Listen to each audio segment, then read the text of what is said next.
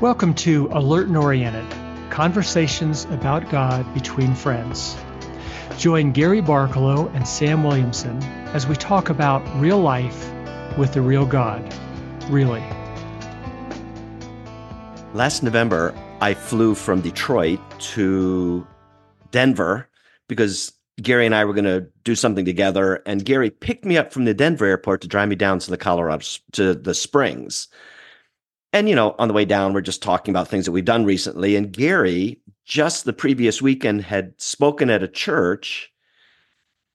And he told me the topic. I don't remember what the topic was, but he told me the topic.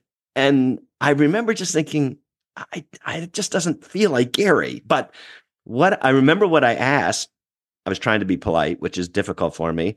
And I I said, Gary, both past mid 60s now. If you had only 100 more sermons, if you only had a 75 more talks you could ever do in the rest of your life, would that topic be one of them? And what did you say? Oh, it, it you totally took me by surprise with that. I mean, not that you asked me a question because that's what we do with each other. You know, whenever we're just talking about our life. We're always open, either one of us, to have a question asked to go deeper or whatever. But the question hit me because my immediate answer was no, I wouldn't do this message again. Not because you thought it was wrong. Right. Not that it was wrong and not, you know, I, I thought it was important. That's why I was speaking on it. But the answer to your question was I'm not passionate about this. I don't feel like this is the thing that I want to continue to present to people as long as I can. Now, here's what's amazing about the question in the moment is that back in August, I took some time away, which I traditionally try to do every year. I get in my pop up tent trailer. I, you know, I, I drive it up to the mountains. I spend a couple days up there away from everything. And I just try to, you know, reflect on my life and have time to ask God questions. What should I be doing? What should I learn from last year? What should this year, this season look like in my life? And what struck me differently this time than every other time was the thought that this season that I'm coming into, and however you want to define a season, because this is in August. Now we can do this easily at the beginning of January, a new calendar year, or it could be a, a decade birthday or whatever it is that causes us to re-examine our life. But but the thought that came to me was I have always come into this moment in the summer thinking that the season in front of me, the year in front of me should look like the year behind me. And it's really the first time I said, God, what should this look like? I'm not going to assume that what I've done in the past should carry into the future. And so as I thought about that and I was praying about that, I remembered something someone had said to me years ago. And it was about the idea of looking at our life and asking the question what should I add to my life? What should I subtract from my life? And what should I multiply that I have been doing? And I thought, I, I can work with that. You know, again, knowing that in most of our lives, if we're going to add something, we probably have to subtract something. And there are certain things we should be doing more of in terms of multiplication than we should do just a little more of. And, it was a great grid. And so that's how I spent the hours that I had left up there with God. And to be really honest, I didn't get any answers. All I had was the question. And it wasn't until about a month later, as you brought up, Sam, in the context of our friendship, being together and talking about our life, and you asking me that question that God brought at least part of the answer to me was this is what I want you to subtract because I want you to multiply the other things that I put on your heart as you speak, as you write, and, and those kind of things. So God caught me by surprise. He worked through you That's your surprise. What's a surprise? Right? What a surprise! right, the man who who talks about hearing God, and you did. So, Sam, how did that question come to you in the moment? I mean, because this is talking about hearing God and walking with Him with another. Well, first, I just love those questions. Honestly, I mean, you're telling me those questions right now because you didn't say those questions when we had that discussion last fall. At least I don't remember it. Right. I didn't. Um, but I, I love the questions because I do personally run into situations where I feel like God is asking me to do something new, you know, take up this opportunity or take up that opportunity. And I almost never ask the opposite question, which means I may have to let go of something. You know, and as believers, it's almost like we feel guilty if we let go of something, you know. Um, but the truth is, I, you know, I'm a human being, and, and you know, in God, I can do all things, but I can only do the things that He asks me to do. And sometimes when He opens one door, He's shutting another door, and I I think one of my problems is I don't let go of things just the way I asked you to let go of something, you know, without even thinking about it. You know, you're sort of letting go of those kind of talks or that kind of service, that kind of thing. You're saying now is not the time um, because you want to multiply some things, perhaps. I know in my life I'm adding some things, and I think God wants me to let go of some things, and uh, that's a very stirring. What what what th- what is God asking you to add? What is asking you God to subtract? And what is God asking you to multiply? Are those questions. Right, right. And as you bring up, it's it's hard. Our, our, life should be filled with good things, and it is hard to look at any of those and go, "Gosh, I." It's hard to let go of some good things, but there is so much we can do in our life. Excuse me. But you know, our life should be filled with good things, and there's only so many things that we can do in our life. So we do have to look at the subtracting side of things. And and part of my exercise when I was taking that time in August with God alone was trying to be realistic with our life. I mean, this is what stirs in me as you say this, Sam. We need to be realistic with our life to be able to say, what are all the things in my life right now? And the things that have been added, even if I didn't add them, they were added. And that happens a lot in family situations, right? We we're continue to be, we will continue to be, you know, parents to our children. And so things get added, maybe not by choice, but by responsibility, mm-hmm. you know, and our heart to love our children and walk mm-hmm. with them well. So there there is a reality check that I think we have to go through. And that was part of the add, subtract, or multiply. You know, well, I remember, I mean, now you're saying this when Tim Keller was diagnosed with cancer, he was interviewed on a podcast somewhere. I don't remember where. This is two or three years ago that he was interviewed. I remember him saying, and you know, he was he was a humble guy. I don't think he was saying this proudly. He he was saying, I think what I have to say today is the most important thing I've ever had to say, and I'm saying it the best. He said, but I don't have the strength I had 10 years ago. Mm. So I used to be able to speak almost, you know, he said he would speak three or four times a week at different events in New York. He said, I just can't do all that. So I have to pick the places I speak more widely, wisely which is he was basically saying the same thing as you. There's some things I just have to let go. Right. Because he's being realistic about his life. Yeah.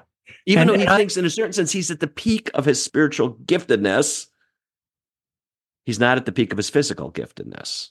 Yeah. And I can so relate to that because, you know, Sam, every time we do something together, whether it's my flying to where you are, or you flying to where I am, or we fly and meet up somewhere and that takes more out of me every time we do this. And I realize I don't have the strength I used to have. Are you saying being with me takes something out of you more than it used to? I get so tired after. okay, you want to go there? We can go there. No, no, no, that's okay. Um, so you were asking me how that thought came to me. And I yeah. think this is just the context of friendship. I know you.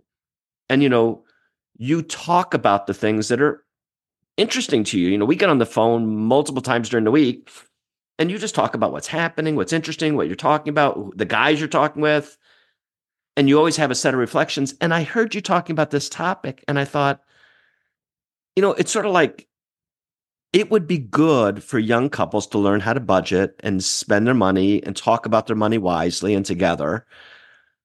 But you know, that isn't God's call on my life. Now, I, I might have to do that with one of my kids here or there, but if I have a hundred talks to do in the rest of my life, it's not going to be on budgeting. And it's not wrong. I hope somebody does do that. And I hope they're really gifted at it. But that mm-hmm. it, I think that's not what God's calling me to do. And so when I heard you talking about this topic, I thought the topic was fine. But I'm sitting here thinking, Gary spent, let's see, I mean, he's got to have spent 10, 15 hours preparing the talk, probably more. Then he had to travel there. And then he spent the whole day there. I'm thinking, would Gary really want to invest all that? So I'm just thinking this as you're talking.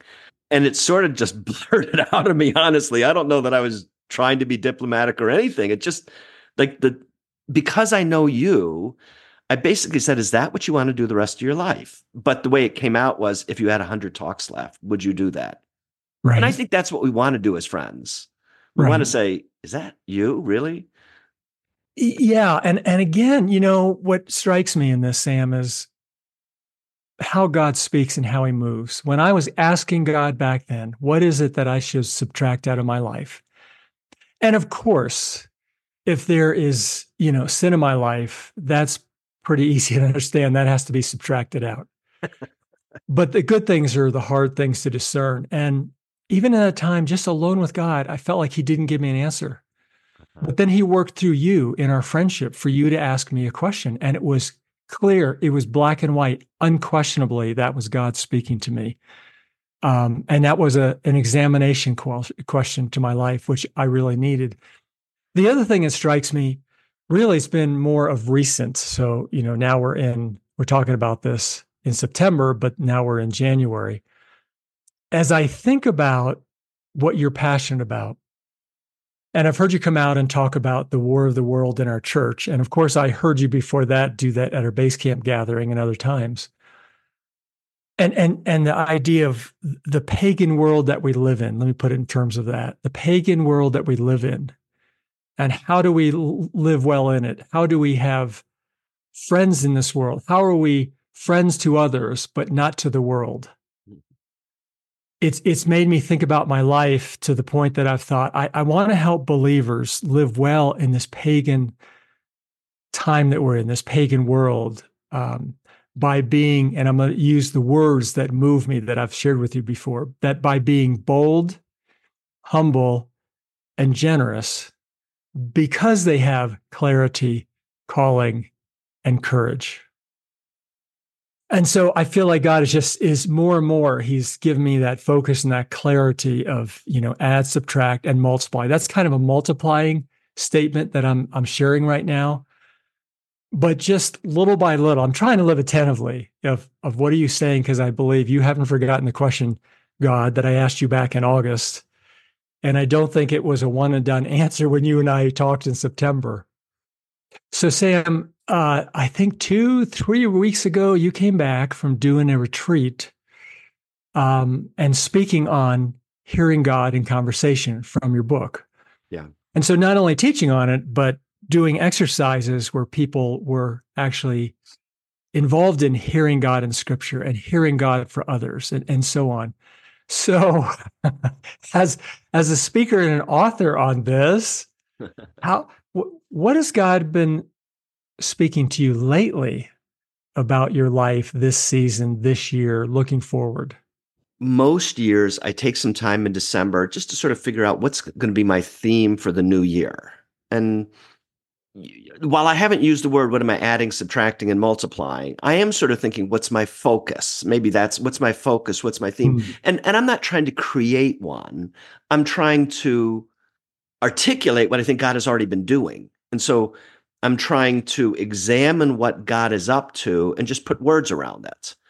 Um, you know, I'm not trying to pull myself up from my boot, bootstrap. I'm not trying to create a calling. I'm trying to articulate, in this case, maybe a spiritual theme. Right. And I just didn't do much of that in December. I thought about it some. Carla and I talked about it, but I was busy with some other things. And just a couple weeks ago, Carla said, "So Sam, what's your theme for 2024?"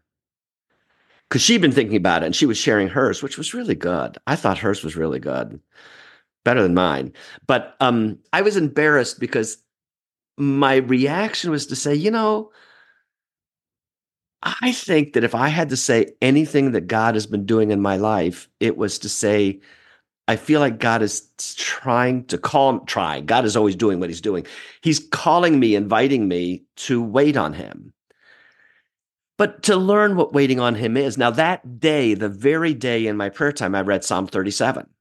And Psalm 37 says, Rest in the Lord and wait patiently for him. a few ver- two verses later, it says, Those who wait for the Lord will inherit the land. Right at the very end of the psalm, the last verse is, Wait for the Lord, keep his way, and he will exalt you. And I remember thinking, okay, that's a confirmation. You know, here I'm saying to Carla, well, maybe it's wait for the Lord. But as I thought about it, I felt like historically, I've always thought of waiting as I'm just sitting there and waiting to see what God does, you know. And I just took some time to pray and I felt like God saying, waiting is not episodic. It's not like God gives you something and you go do it. And then you stop and you wait. I felt like God said, I'm always supposed to be waiting and working and worshiping. It's not like life is Sunday is worship, Monday is waiting, and Tuesday and Wednesday are working. You know, it's like in a certain sense, while I'm working, I'm waiting to see what God is up to. And while I'm waiting, I'm doing some things. I'm active. I'm responsible. Um, I'm. It, it's an activity as opposed to no, it's a restful activity. But I think that there are too many times I do something thinking what I'm doing. I'm not, I'm trying to say, how do I say this? I think my resting is too often in what I do instead of my resting in what God is doing. So when mm. I'm hmm. doing something, I'm not waiting on God. I'm waiting on what I'm doing. You know, and I feel like God's trying to teach me to do those things but to wait on him in the middle of doing those things. Now, sometimes God might call me not to do anything. I, I don't mean that, but I'm saying in general, I think that I haven't learned how to wait on God in the middle of doing things because I don't think life is just divided between working and waiting. I just don't think that's true. I think that I'm supposed to wait while I'm work while I work and work so, while I wait. Sorry, go ahead. Yeah, well, I like your three W's of wait, work, and worship. Um, I think there's a fourth W in there. It's watch. But I think, so I think you're right. Yeah. So Watching it sounds like similar, but not the same thing. Right. So as you're as you're describing learning how to wait in the midst of working, because we do think waiting is when you're not working. Yeah. But how to wait in the midst of worship, it sounds like what you're saying to me is it's it's watching and listening to God in the midst of your working, where He can interrupt it, He can change it, He can speak to it, He can stop it, so that you're not the the the primary point of work is not you, it's God, right? His working through you. I mean, it's fascinating. I've never thought about how do you wait in the midst of working. Well, I've only been thinking about it for two weeks, so don't ask me to elaborate. I just feel like it's a revelation that yeah I have made this artificial divide between waiting and working and worshiping and watching. Um, and that if I'm really worshiping, I will be waiting in the middle of my work. You know, the and and I think waiting sometimes involves timing. You know how um in Psalm 1 it's talking about the blessed person who's you know meditating on God's word. He's like a tree planted by streams of liver by of living of water that yields its fruit in its season. You know, and so the tree is still living there. It's still alive. It's still breathing or whatever trees do, you know, and soaking up water. But there's a there's a it's working, but it's waiting for God's timing to bear the fruit. And I, I feel like God is saying part mm. of the waiting while I work is watching for the time that God's bearing fruit. And it's okay that it may feel fruitless in a time. I, am not necessarily feeling fruitless right now, but I feel like God is saying, don't look at the fruit. You know, it's okay to be working and waiting and watching and knowing that God bears fruit in its season. And and he's still doing something. I just don't see it. And so all of a sudden, poop, pop out pops the grape, you know. It's not like the yeah. vine wasn't doing anything the other nine months of the year. Right. But there's not always grapes on that vine. Yeah. Well, see, th- this is fun because you know we we are just simply doing now we with the recording on. That's all. That's the only difference is we're talking about each other's lives and what are you thinking and and you know how would you articulate that and and I love how you articulated this and I'm honestly looking forward to as you continue to work through what is God saying specifically to you about waiting while you're working. As you said, I've just started this yeah. So let me tell you a story I heard once, and I should have applied this before. I just heard a guy you know, it's one of these like comedians was telling a joke and he walked into a train station. He bought a train ticket, you know, to go somewhere, visit his folks or something. So he has a ticket in his hand and he walks in to the waiting room. And the waiting room says, waiting room hyphen, no loitering. you know, and he says, Well, I'm sort of loitering while I wait for my train. You know, so he just thought it was funny. You know, it's sort of like an oxymoron, waiting room, no loitering. But I remember thinking, actually, there's something kind of profound about that because if I'm waiting, I have a destination, I have a ticket, I'm doing something, but loitering is sort of the aimlessness, directionlessness. I'm wasting my time, I'm going nowhere. I think waiting is more an active thing, and loitering is the thing that I think I used to think of as is waiting, but I think it's just loitering. Yeah, that. now I will never forget that sign now, but I I see the difference between loitering and waiting. It reminds me, I just read this verse. It's uh Second Peter uh one verse eight. And it's where he's going through. It's it's the verse that most of us remember about, yeah. You know, add to your faith goodness and goodness knowledge. And he goes on. But then he says, if you possess these qualities in increasing measure, you will, they will keep you from being ineffective and unproductive in your knowledge of our Lord Jesus Christ. And and in ineffective is literally the word idle, right? Which is loitering. You're just yeah. idle. and, and so, and, and unproductive means without fruit. And so we need to be not idle, right? Working, moving, and and and looking to bear fruit, which is that great picture of that waiting room. You're waiting for the train. You are moving. You know, you've set yourself up to move. Yeah, that's really good. Um, I would say, Gary, the the thing that I take away from our discussion today is a couple couple things. One is just the importance of friendship again. Mm-hmm. You know, I asked you a question just because I was literally curious. You know, is this the kind of thing you really want to spend the rest of your life doing? And it helped you. For me, Carla, a friend, she's a wife, she's my, a wife, she's my wife, but she's a friend you know yeah she's a friend and she just asked me we get together every morning after our prayer time and she just asked me a question you know what's your theme for the year?